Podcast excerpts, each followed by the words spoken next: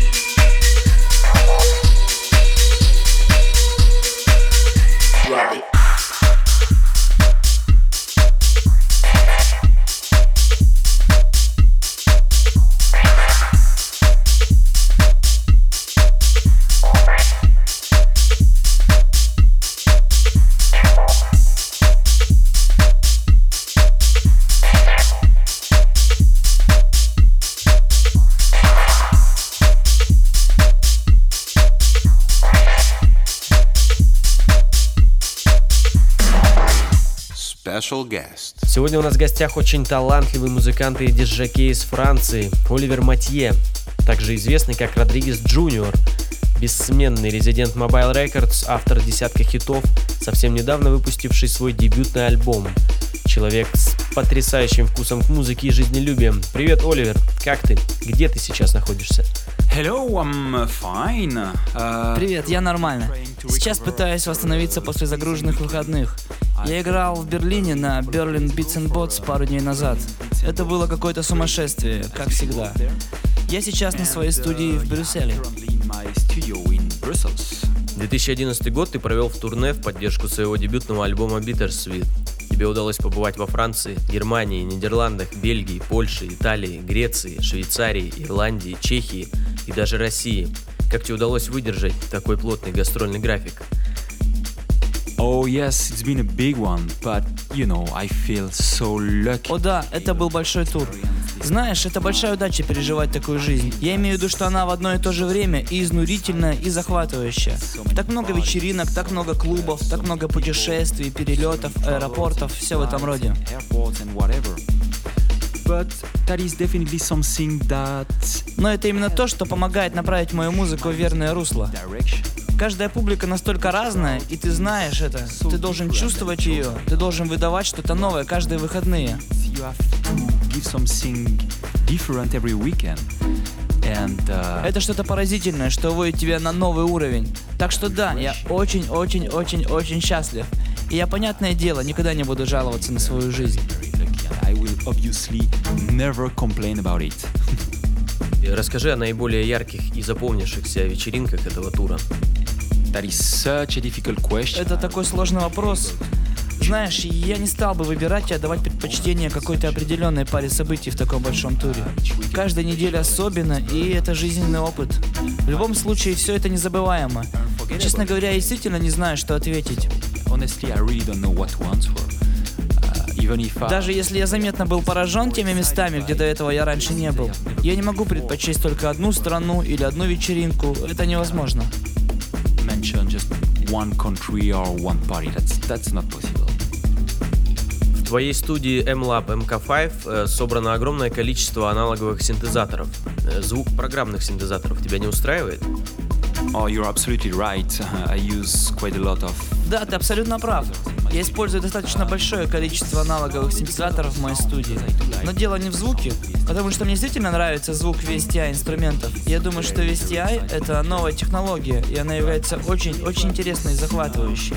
Но мне до сих пор нужно иметь эту физическую связь между моим телом и звуком.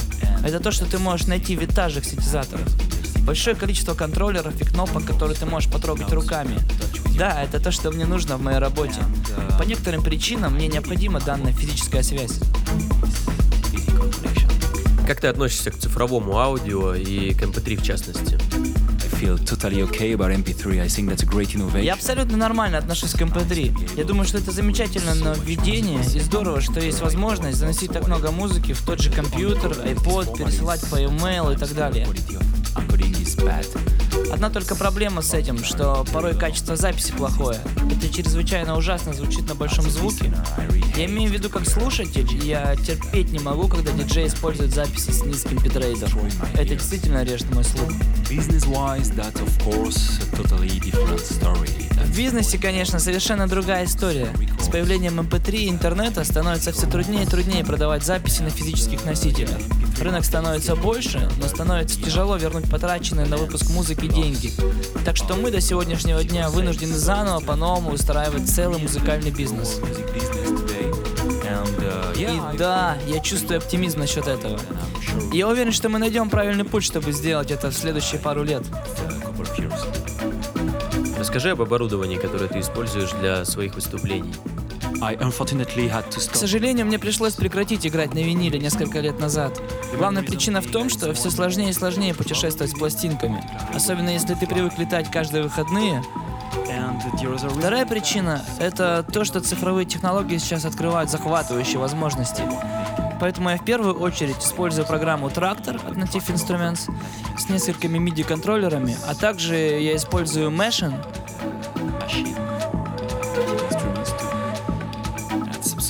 exciting. Это очень круто иметь возможность разрезать музыку, смешивать лупы, биты и включать новые элементы. И это определенная новая волна для диджеинга. DJ. Какую роль в твоей работе играет э, рекорд-лейбл Mobile? Это просто бизнес или нечто большее для тебя?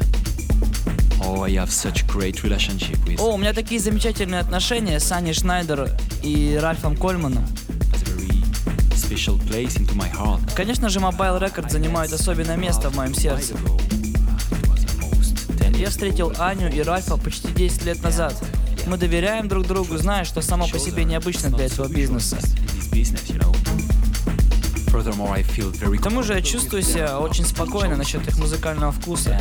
Так что в этом и заключается смысл того, почему я продолжаю работать с данной командой. И они действительно как моя семья сейчас. Расскажи, сколько лет ты занимаешься музыкой и что тебя вдохновляет на ее создание? Music has always been Музыка всегда была важнейшей частью моей жизни. Насколько я помню, я стал учиться играть на пианино в шестилетнем возрасте. И это было, да, это было что-то грандиозное для меня с самого начала. я в конечном счете открыл для себя электронную музыку с такими группами, как Depeche Mode и Жан-Мишель Жар. Конце 80-х, когда мне было 10 или... Да, вроде так. Это было очень волнующе для меня миксовать пианино с синтезаторными звуками.